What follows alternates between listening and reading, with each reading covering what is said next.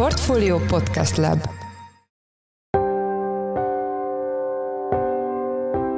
Mindenkit üdvözlünk, sziasztok!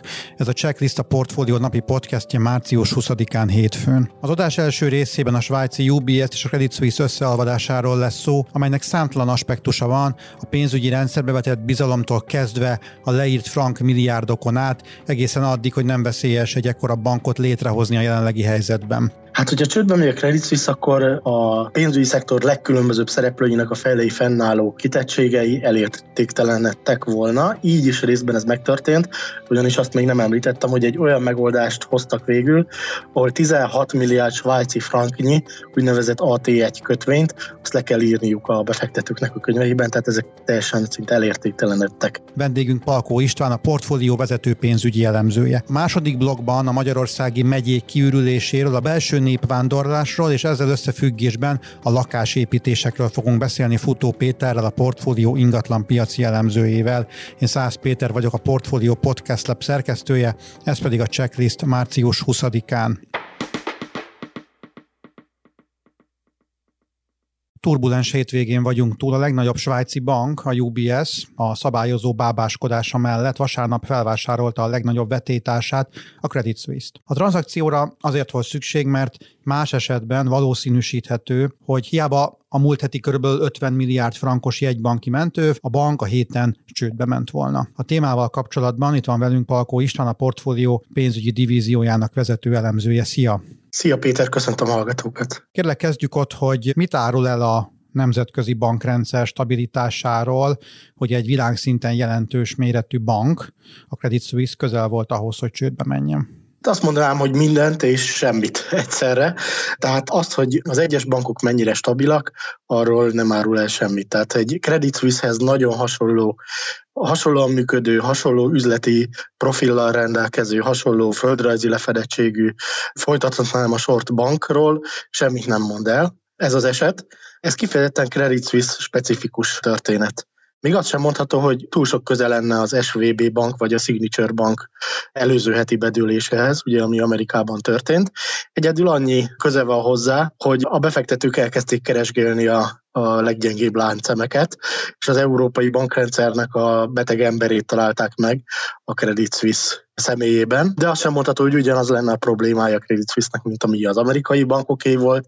Ugye Amerikában azt láttuk, hogy a kötvényportfólió értéktelenedett el, és miközben vonták ki a pénzüket az ügyfelek, egyfajta margin call egyfajta realizált pénzügyi veszteséget kellett elszenvedniük az amerikai bankoknak. Itt a Credit Suisse esetében nem tudunk arról, hogy kötvényportfóliót nagy tömegben kellett volna likvidálnia például a banknak.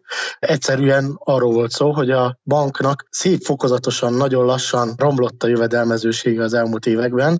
Egymásra rakódtak rá a különböző botrányoknak és mindenfajta jövedelmezőségi kihívásoknak a terhei, és a bank egyszerűen úgy lett Európa beteg embere, hogy egy szerkezet átalakítás előtt állt, egy tőkeemelést már végrehajtott, tehát úgymond eljátszotta egy kártyáját, és a befektetők szemében már nem tűnt egy újabb bizalomra méltó banknak. Igazából elfogytak neki a lehetőségei, az amerikai történések miatt bizalmatlanná váltak vele szemben a partnerek. Tehát sorra jöttek a hírek például a múlt héten, hogy egyes nagy bankok elkezdték a limitjeiket, tehát a kitettségeiket csökkenteni a Credit Suisse felé, és ez oda vezetett, egy ilyen lefelé menő spirálba vezetett, hogy a likviditását folyamatosan veszítette el, közben egyébként évvégén még mondhatni semmi gond nem volt a likviditásával. Ugye a hétvége nagy híre ez a felvásárlás, tehát a Credit Suisse felvásárlása a UBS által. Mit tudunk erről a tranzakcióról? Mekkora ez az össze összeg egyáltalán? Sokáig arról szóltak a plegykák, hogy egy milliárd svájci frankot ad a UBS a versenytársáért. Ebből lett aztán 3 milliárd svájci frank, ami a pénteki záróértékhez képest 60%-os csökkenést jelent, tehát gyakorlatilag 40%-os értékén veszi meg a bankot a versenytársa. Hogyha emlékszünk, akkor korábban már többször előfordultak ilyen plegykák, hogy egy legnagyobb piaci szereplő megveszi a második legnagyobb piaci szereplőt, legutóbb talán a Commerzbanknak az esetleges Deutsche Bank általi megvásárlása vásárlása volt egy ilyen plegyka, sőt erről konkrét tárgyalások is folytak Németországban. Az is hasonló lehetett volna egyébként, de Németországban ott a bankok stabilizálták időközben a működésüket, és a piaci szentiment velük kapcsolatban sokkal kedvezőbb, mint egy-két évvel ezelőtt. Svájcban meg pont, pont fordítva történt ez a dolog, tehát a mély pontra mondhatni tavaly decemberben jutott el a társaság. A Szaudi Nemzeti Bank nevű kereskedelmi bank lett például a legnagyobb eh, tulajdonosa, ami jelzi, hogy nyugati társaságok szereplők is elkezdtek tőle elfordulni. De a UBS az nem így tett. Ugye látható, vagy, vagy valószínűsített, hogy a UBS jól ismeri a Credit Suisse-nek az ügyfélkörét, hiszen hasonló területeken dolgozik. Ugyanúgy a befektetési banki és a vagyonkezelési területen a legerősebbek, ami Svájcnak mindenképpen egy, egy sajátossága. Eh, tehát mondhatni, hogy Svájc Európának a privátbanki, vagyonkezelési és befektetési banki központja, és hát eh, a UBS eh, közelről látta mindazokat a történéseket, amik a Credit Suisse-nél előfordultak, és látja valószínűleg azt is, hogy egyébként az a piaci bizalmatlanság, ami külföldi szereplők felől most már áradt szinte Credit Suisse felé, az nem annyira indokolt, mint ahogyan a piac ezt árazza. Részvények szempontjából meg mégis lejjebb lőttek, tehát a, a UBS az 3 milliárd frankot fizet csak a Credit Suisse-ért, hogy akkor nem szabad elfejteni, hogy a tényleges vételár a nap végén valószínűleg nem ennyi lesz. A UBS ugyanis egyéb kötelezettségeket is vállalt, például viseli a Credit Suisse-nek egy újabb több mint 5 milliárd svájci frankos veszteségét. Ezt követően 9 milliárd svájci frank erejéig a svájci kormány avatkozhat be, amennyiben erre szükség lenne, ugyanis garanciát vállalt a svájci állam. És aztán az így összeszámolt 5 plusz 9 milliárd svájci frankos kereten felüli részét pedig megint a UBS viseli a felelősséget, tehát egyfajta korlátlan kockázatot vállalt, vagy egy ilyen módosított, korrigáltnak nevezhető, de mégiscsak valamennyire korlátlan kockázatot vállalt a UBS Credit Suisse jövőbeni tevékenységére. Összességében azért a UBS többet fizet várhatóan ezért a dílért, mint az azonnal kifizetett 3 milliárd svájci frank. Azt tudod, hogy miért volt ez ennyire nagyon sürgős? Mondhatni azt is, hogy előbb is megtörténhetett volna, tehát nem is biztos, hogy elkapkodták. Annyiban talán ugye, hogy a UBS az, az adta magát kézenfekvő megoldásként, hogy egy hazai nagyobb szereplő adjon stabilitást, biztosítson stabilitást egy sokkal gyengébb szereplő számára, hasonló befektetői kör szemében. Itt minden óra számít igazából a, a bankközi piacokon. A különböző piaci partnerek a döntéseiket a limitek csökkentéséről, a piaci kapcsolatok szűkítéséről, ha nem is megszakításáról, de rengeteg fedezetlen ügylet bezárásáról. Tehát, hogy fedezetlenül már számos partner nem nyújtott egyszerűen finanszírozást a Credit Suisse-nek. Mindenért cserébe elkezdtek értékpapír fedezeteket elvárni, ami már önmagában csökkentette a likviditási mozgásterét a, a Credit Suisse-nek. Tehát napról napra úgy tűnik, hogy romlott a helyzete. És ugye egy héttel korábban volt az amerikai csőd hullám, ami kettő, illetve három bankot érintett Amerikában, ami után már nem lehetett tovább várni, hogy valami radikális megoldást hozzanak. Ugye volt egy beavatkozás a napokban a svájci egybank részéről, amikor több mint 50 milliárd svájci frankot bocsátottak a Credit Suisse rendelkezésre likviditási keretként, de úgy tűnik, hogy ez is kevés volt. Egyébként valóban volt olyan időszak, amikor egy hónap alatt több mint 100 milliárd svájci frank áramlott ki a bankból, de azt még jól tudta viselni. Hogyha ez a folyamat végtelenség tartott volna, akkor bizony eljutunk egy olyan ponthoz, ahol már nem lehet megállítani a lefelé irányuló spirált, és valóban úgy tűnt, a hírek alapján is, hiszen annyira fokozódott már a negatív híráramlás a Credit Suisse felől, hogy elérkezett ez a kritikus pont, aminél tovább lépve már nem lett volna visszafordítható ez a folyamat. Mi lett volna, ha csődbe megy? Hát, hogyha csődbe megy a Credit Suisse, akkor a pénzügyi szektor legkülönbözőbb szereplőinek a felei fennálló kitettségei elértéktelenedtek volna. Így is részben ez megtörtént, ugyanis azt még nem említettem, hogy egy olyan megoldást hoztak végül, ahol 16 milliárd svájci franknyi úgynevezett AT1 kötvényt, azt le kell írniuk a befektetőknek a könyveiben, tehát ezek teljesen szinte elértéktelenedtek. Ez pontosan mit jelent? Kikre vonatkozik, és ez, ez azt jelenti, hogy elillan ez az összeg, kész, volt, nincs? Igen, ez, ez ugye olyan kötvénybefektetők, akik nem tulajdonosai ugye a banknak, mert ugye azok a részvénybefektetők, hanem hitelezői lényegében a banknak, de olyan kockázatosabb kötvényeket vásároltak, amelyek egy ilyen probléma, vagy bizonyos feltételek fennállása esetén vagy átváltodnak részvényre, vagy pedig le kell írniuk az értékük egy részét, tehát úgynevezett herkátot kell végrehajtani, tehát nem csak kamatot nem fog fizetni a bank a kötvényükre, hanem bizony a tőkekövetelésüket is elveszítik. Ezt a tőkekövetelésüket veszítik el bizonyos befektetők, ami megrázhatja nyilvánvalóan a piacokat, és meg is rázta, mert a, hasonló kötvényeknek a piacán jelentős értékcsökkenést, árfolyamcsökkenést láthatunk, a hozamok emelkednek, ami azt jelenti, hogy elkezdtek kevésbé bízni a befektetők ezeknek a átváltató vagy leírható kötvényeknek a minőségében. Ezeket a kötvényeket egyébként nemrég vezették be, tehát az elmúlt években nyertek polgárjogot, döntően az európai adóságválság után jöttek olyan szabályok, amik egyértelműen meghatározták azt, hogy az elsődleges védelmi vonal, tehát azok a befektetők, akik a veszteségeket viselik, azok a részvényesek továbbra is. Ezt követően azonban már nem az adófizetők következnek, mint ahogy például 2008 után láttuk az amerikai vagy az európai bankrendszernél, hogy államilag megmentették a bankokat, hanem bizony a kötvényeseknek, illetve a nagyobb betéteseknek is viselniük kell egy bankbedőlésének a következményeit. A Credit Suisse ugye a nemzetközi bankrendszer szempontjából egy kritikus méretű bank volt. Nem veszélyese most egy még nagyobb konglomerátumot létrehozni. Milyen szempontokat kellett értékelnie a svájci jegybanknak, vagy akár a kormánynak, vagy a felügyeletnek, akik végül ezt összehozták? Hát nyilvánvalóan azok a befektetők, akik Svájcban tartják a befektetésüket, azok a, a legtudatosabb befektetői körhöz tartoznak, és jó részük intézményi befektető, vagy, vagy nagyon módos gazdag befektető ráadásul, akik számára nagyon fontos a pénzüknek a diversifikálása, hát hogy a befektetéseiket nem csak különböző befektetési instrumentumokban tartsák, hanem különböző szolgáltatóknál helyezzék el. Most, hogyha két legnagyobb svájci bankból egyetlen bank lesz, akkor gyakorlatilag ugyanannál a banknál lesz rengeteg befektető, befektetőnek a teljes befektetési összege tömege, hiszen eddig jellemző volt, hogy akár mindkét banknál tartottak pénzt ezek az ügyfelek, és aztán Svájc szempontjából pedig látható, hogy a, a bankszektort egy óriási nagy szereplő fogja uralni, akinek ha nem is lesz monopól pozíciója, hiszen Svájcban semmiképp nem beszélhetünk erről.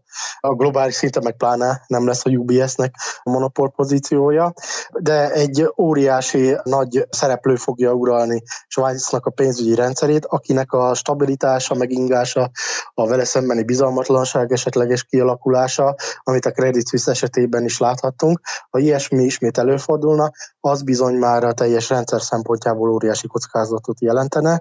Nem véletlenül fogalmazott úgy a szociáldemokraták vezetője a svájci parlamentben, akik egyébként benne vannak a svájci kormányban is, hogy most egy figyelmeztető lövést kapott Svájc. És igazából egy 166-167 éves bankról beszélünk a Credit Suisse esetében.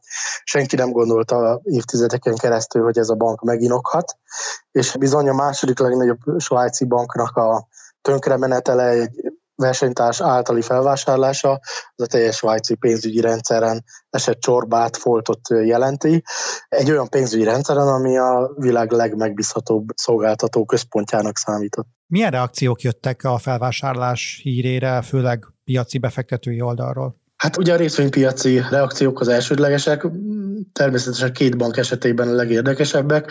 A Credit Suisse-nek a részvény árfolyama az rögtön 60%-kal esett körülbelül, ez megfelel annak, ahogy beáraszták a, a bankot a a UBS-szel való tranzakcióhoz a hétvégén. A UBS részvényárfolyamának alakulása ezért még érdekesebb, tehát hogy hogy fogadják annak a banknak a részvényesei a döntést, amelyik egy ilyen kockázatos ügyletbe belemerészkedik, és hát ott bizony több mint 5%-os esést láthattunk a, az árfolyamban. Ugye itt van egy olyan pozitív üzenet a UBS szempontjából, hogy erőt demonstrál a bank, azt mutatja, hogy képes arra, hogy még egy ilyen hatalmas, bár a mérete az töredéke volt egyébként a Credit Suisse-nek a UBS méretének a legfontosabb számok alapján, de mégis ugye a második legnagyobb bankot képes felvásárolni a, a UBS, és megmutatni azt, hogy azt a negatív szentimentet, ami kialakult a verseny versenytársával szemben, azt ő nem csak pozitívra tudja változtatni, de még arra is képes lehet, és ebben bízik a menedzsment, hogy a két bank együttes növekedési pályáját sikerül meghaladni valamikor a következő években.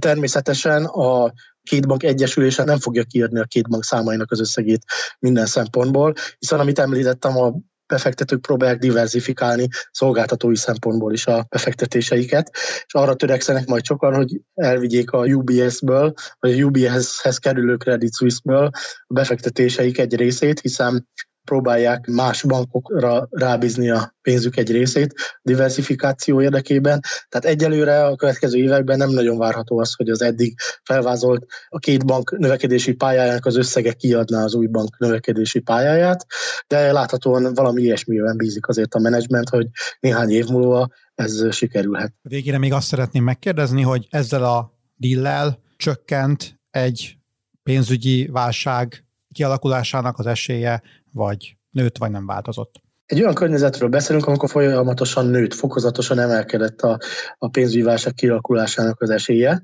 Most ehhez képest rántotta egy kicsit vissza a piacot a Credit Suisse deal, tehát megnyugtató hatása lehet mindenképpen a piacokra, de nem, természetesen nem minden szegmensben. Tehát ugye a részvénypiacok, a két bank közvetlenül értéke az óriásit esett, vagy ott van például a kötvénypiacnak az a része, amelyik a kockázatosabb átváltható vagy leírható kötvényeket tartalmazza. Itt ugyancsak jelentős eséseket látunk az árfolyamokban, tehát a piacot biztos, hogy nem minden szegmensében nyugtatja meg ez, de a bankok egymás közötti ügyleteiben a bankközi piacokon látható feszültséget, azt várhatóan azért enyhíti ez, hiszen kiesik egy olyan nagy szereplő, pontosan nem kiesik, hanem egy nagyobb, erősebb pénzügyi csoport részévé válik az a szereplő, amelyik Európa beteg emberének számított a bankrendszerben. Köszönöm szépen az elmúlt percekben Palkó István, a portfólió pénzügy divíziójának vezető elemzője volt a vendégünk. Köszönjük, hogy a rendelkezésünkre álltál. Szia! Én is köszönöm a figyelmet, sziasztok! Azt régóta tudjuk, hogy fogy a magyar, de a mostani népszámlálás eredményei azok elég sokkolóak voltak, ez 334 ezres népességszám csökkenést jelent. A fogyás ráadásul az egy dolog, de van egy érezhető belső népvándorlás a városok, és elsősorban Budapest, illetve Pest megye felé, és ez meglátszik az új lakások építésénél is. Itt van velünk a stúdióban Futó Péter, lapunk ingatlan piaci elemzője. Szia! Szia Peti, köszöntöm a hallgatókat! Az az első kérdésem, hogy megyei bontásban mit jelent ez a népesség csökkenés, illetve ezen belül a népesség elvándorlása? Az előző népszámlálás óta eltelt kicsit több mint egy évtizedben lényegében folytatódott az a népesség csökkenés, ami már a 80-as évek elején elkezdődött, és hát emögött, az országos átlag mögött nagyon nagy területi különbségeket látunk. Ahogy mondtad, vannak olyan területei az országnak, például Pest megye, ahol érdemi népesség növekedés következett be 10 év alatt. Itt a elmúlt egy évtizedben nagyjából 10%-kal tudott nőni a népesség, elsősorban a Budapestről kiköltözőknek köszönhetően, és hát ezen kívül még egyetlen megyénk van Győrmoson Sopron, ahol növekedni tudott a népesség, ott ez 4% volt, köszönhetően annak, hogy viszonylag sokan kezdtek el Ausztriában dolgozni Magyarországról ingázva, úgyhogy ott is a belső vándorlás jelentett egy enyhe népesség növekedést. Az összes többi megyénkben népesség csökkenés volt mérhető, és hát itt is egy nagyon nagy eltérés van az Észak-Dunántúl és az ország többi része között, hiszen míg például Fejér megyében, Vas megyében, Veszprém megyében 5% alatti volt a csökkenés, addig a keleti országrészben mondhatjuk azt, hogy a Dunától keletre ennél mindenhol jelentősen nagyobb volt. A legsúlyosabban a népesség csökkenés legkeletibb megyéinket sújtotta, például Békés megyében ez 12% volt, Borsodban 10%, Borsodban egyébként a viszonylag nagy népességnek köszönhetően abszolút értékben is a legnagyobb volt a csökkenés. Ott 2011 és 22 között 67 ezer fővel csökkent a népesség. De például megemlíthetjük Nógrád megyét, Tolnát is, illetve egyéb alföldi megyéinket, ahol elsősorban a rosszabb munkaerő piaci környezetnek, munkalehetőségek hiányának köszönhető az, hogy a népesség nagyobb arányban vándorolt el. Gyakorlatilag kijelenthetjük, hogyha ezek a tendenciák ezek folytatódnak, akkor Magyarország egy, egy nagy budapesti és budapesti agglomerációvá, illetve nyilván a, a nagy népesség vonzó települések köré szerveződő ország lehet, hogyha, hogyha a népességet nézzük. Ezt azért így nem merném kijelenteni. Tény az, hogy Budapesten és a környékén Pest megyében együtt már több mint 3 millió ember él, és ez egyébként növekvő tendenciát mutat, de nem ez az egyetlen térség az országban, ahol pozitív a demográfiai folyamat, hiszen például a Balaton környéke, illetve ez a Balaton-Budapest tengely, ami még leszámítva Nyugat-Magyarországot, ahol ugye szintén volt egy enyhe népességnövekedés, szintén egy olyan térség az országnak, ahol a jövőben nőhet a népesség. Úgyhogy én inkább azt mondanám, hogy egyrészt ez a Budapest környéke, másrészt a nyugat-magyarországi sáv elsősorban az osztrák határ mentén, harmadrészt pedig ez a Budapest-Balaton tengely, illetve attól északra fekvő néhány település az, ahol ha nem is jelentős népesség növekedés, de legalább szinten maradhat a népesség, és hát ezen kívül még egy-két vidéki nagy városunk, például Kecskemét, mint autóipari központ, vagy Debrecen, ahol szinten tud maradni még a népességszám, és hát elsősorban a vidéki kis települések, különösen a kelet-magyarországi kis települések azok, ahol további jelentős népesség veszteségre lehet számítani. Kicsit térjünk át az ingatlan piacra, az valahogy logikusnak tűnik, hogy ahonnan elvándorolnak az emberek, ott az ingatlan befektetők nem szívesen építenek új lakásokat. Ezáltal akkor tényleg voltak olyan megyék, ahol egyáltalán nem épültek gyakorlatilag új lakások az elmúlt egy évtizedben? Új lakások azért kis számban mindenhol épültek, de ebben is nagyon nagyok a területi különbségek. Itt is Pest megyét, Győr-Moson, Sopron és egyébként Somogy megyét lehet kiemelni, ahol a lakásállományhoz képest a legtöbb új lakás épült. Előbbi kettőt ugye nem meglepő módon a népesség növekedésének volt köszönhető, míg Somogy megye egy érdekes helyzet, hiszen ott kimondottan a Balatonnak köszönhető az, hogy az új lakásállomány növekedni tudott, hiszen a Balaton parton az elmúlt tíz évben, ugye a déli parton, az északin is, de a délin különösen sok új lakás épült. Olyan térségek is vannak az országban, ahol valóban, ahogy mondtad, nagyon kevés új lakás épült. Érdekes, hogy egy megye kivételével mindenhol azért növekedni tudott a, a lakásállomány, viszont Békés megyében ez csökkent, tehát nem csak, hogy az elvándorlás sújtotta ezt a térséget, de még a lakásállomány is zsugorodott. De hát ez nem meglepő, annak fényében, hogy egyrészt lakásfejlesztők sem szívesen keresik azokat a területeket, ahol nem nagyon van kereslet az új lakások iránt, másrészt pedig a saját erős építkezések, tehát a családi ház építések sem jellemzőek egy olyan környéken, ahol mondjuk rosszabbak a munkalehetőségek, gyengébbek az anyagi lehetőségek, nincs pénze az embereknek új lakást építeni. Hogy áll most az egy lakásra jutó népesség szám? Tud esetleg megyei adatokat mondani? Igen, ez a, a laksűrűség nevű mutató, ami ezt vizsgálja, ez azt mutatja meg, hogy egy lakásban átlagosan hány ember él. Abból adódóan, hogy az ország népessége csökkent, míg a lakásállomány azért növekedett, ez a mutató ez egyre alacsonyabb, tehát egyre kevesebb ember él egy lakásban. Nagyjából olyan 2,1 körül van most ez a mutató országosan. Itt hagyományosan Budapest az, ahol a legtöbb lakás jut egy emberre, vagy ha úgy nézzük fordítva, akkor egy lakásban a legkevesebb ember él. Itt kevesebb, mint 1,8 ez a mutató. Míg 11 évvel ezelőtt a legutóbbi népszámlálásnál egyedül Budapesten volt kettő alatt ez az érték, addig most már például Somogy megyében, Békés megyében, vagy akár Csongrád, Zala megyében is kettő alatt van. És hát a másik véget, ha nézzük, akkor ugye Pest megye az, ahol most a legtöbben laknak átlagosan egy lakásban, egy lakóingatlanban, ott 2,6 ennek az aránya. Ez főként annak köszönhető, hogy a budapesti agglomerációba nagyon sok családos költözött ki, akikkel még a gyerekek együtt élnek, és hát ez növeli az egy lakásra jutó népességet. A második helyen Szabolcs-Szatmár Bereg megye áll, ott 2,4 ember lakik átlagosan egy lakásban. Ott valamivel kevesebb volt a lakásfejlesztéseknek a volumene, viszont ott a megyében élő népesség még nem csak a vándorlásnak, sőt a vándorlásnak nem, hanem inkább a természetes szaporodásnak köszönhetően tudott kevesebbet veszíteni a népességéből, és hát ez azzal jár, hogyha kevés lakás épül, de több gyerek születik, akkor ott is többen élnek egy lakóingatlanban. Az, hogy új lakások épülnek, az egy dolog, de elvileg a, az ingatlan igényeket ki lehet szolgálni úgy is, hogy a meglévő állományt újítják fel. Itt úgy képzelem el, hogy kicsit összemosódik az, hogy mondjuk megüresedik egy ház, és akkor annak mekkora részét bontják vissza, mekkora részét kell ahhoz visszabontani, hogy azt felújított lakásnak nevezzük, és mekkora részét ahhoz, hogy elvileg már egy új háznak vagy új lakásnak lehessen nevezni. Van-e arra adat, hogy a lakások felújítása az hogyan alakult Magyarországon, vagy akár megyei bontásban, és ez mennyire szolgálja ki az új igényeket? Tulajdonképpen a mostani lakásállománynak a volumene az kiszolgálja a népességet Magyarországon, hiszen látjuk, hogy ez a két, kicsit több mint két ember lakásonként ez egyáltalán nem sok. Egy érdekesség egyébként, hogy, hogy ez Amerikában 2,3-2,4 között mozog, tehát a magyar lakásállomány arányosan még nagyobb is, mint az Egyesült Államokban. Viszont azt látjuk, hogy az állapota ezeknek a a, a lakásoknak sok esetben nem kielégítő. A nyugat-európaihoz képest a magyar lakásállomány jelentősen rosszabb állapotban van, és itt azt kell nézni egyrészt ugye, hogy mennyi új lakás épül ahhoz, hogy ez meg tudjon újulni, másrészt pedig azt, hogy a meglévő állományt hogyan lehet felújítani. Ugye erre voltak különböző programok, ablakcsere, pályázatok, napelem programok, illetve hát a panel programokat is említeni kell. Ezek nyilván segítik a megújulást. Itt a probléma főleg azokkal a térségekkel van, amikről már beszéltünk korábban, leginkább a kis települések, a, az elnéptelenedő kis települések, ahol adott esetben például megüresedik egy lakóingatlan, de már a gyerekek nem költöznek oda vissza, és hát az a kérdés, hogy ezeknek mi lesz a sorsa,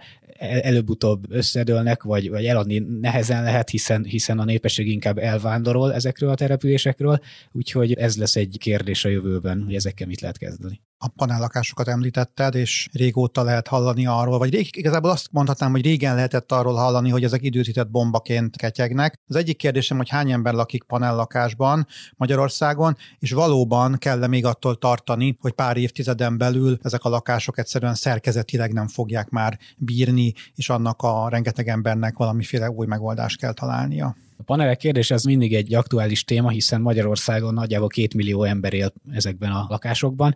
Azt azért nem mondanám, hogy időzített bomba korán sem, hiszen bár tény, hogy amikor ezek épültek, akkor azt mondták, hogy legalább 50 évig kell, hogy kibírják. Ugye azóta eltelt ez az 50 év, de azt látjuk, azt látják a szakértők, hogy megfelelő felújítás mellett ezek akár még jó pár évtizeden keresztül ki tudják szolgálni a lakosságot, úgyhogy inkább itt az lenne a fontos, hogy a az eredeti épületeket felújítsák, tehát hogy a panelprogram az valami módon folytatódjon, és hogy valóban minden, minden egyes panel épület meg tudjon újulni, szigetelést kapjon, megfelelően cseréljék ki az ablakokat, tehát megfelelő karbantartás mellett ezek még évtizedeken keresztül ki tudják szolgálni az igényeket. Köszönöm szépen az elmúlt percekben. Futó Péter, lapunk ingatlan piaci elemzője volt a vendégünk. Köszönjük, hogy a rendelkezésünkre álltál. Köszönöm én is.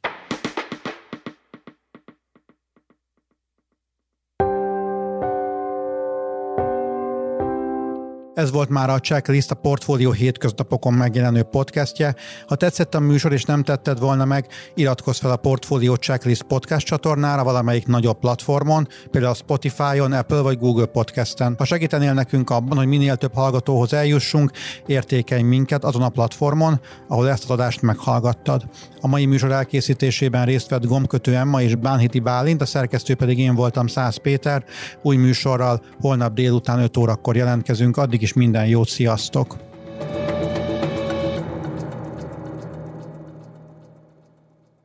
Reklám következik.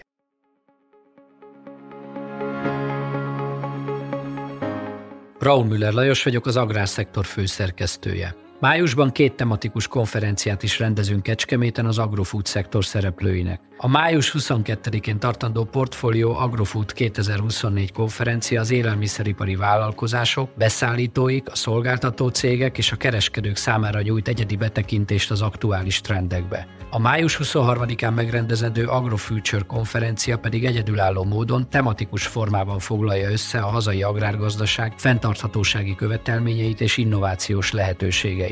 Jöjjön elő is, részletek és jegyek a portfolio.hu per rendezvények oldalon.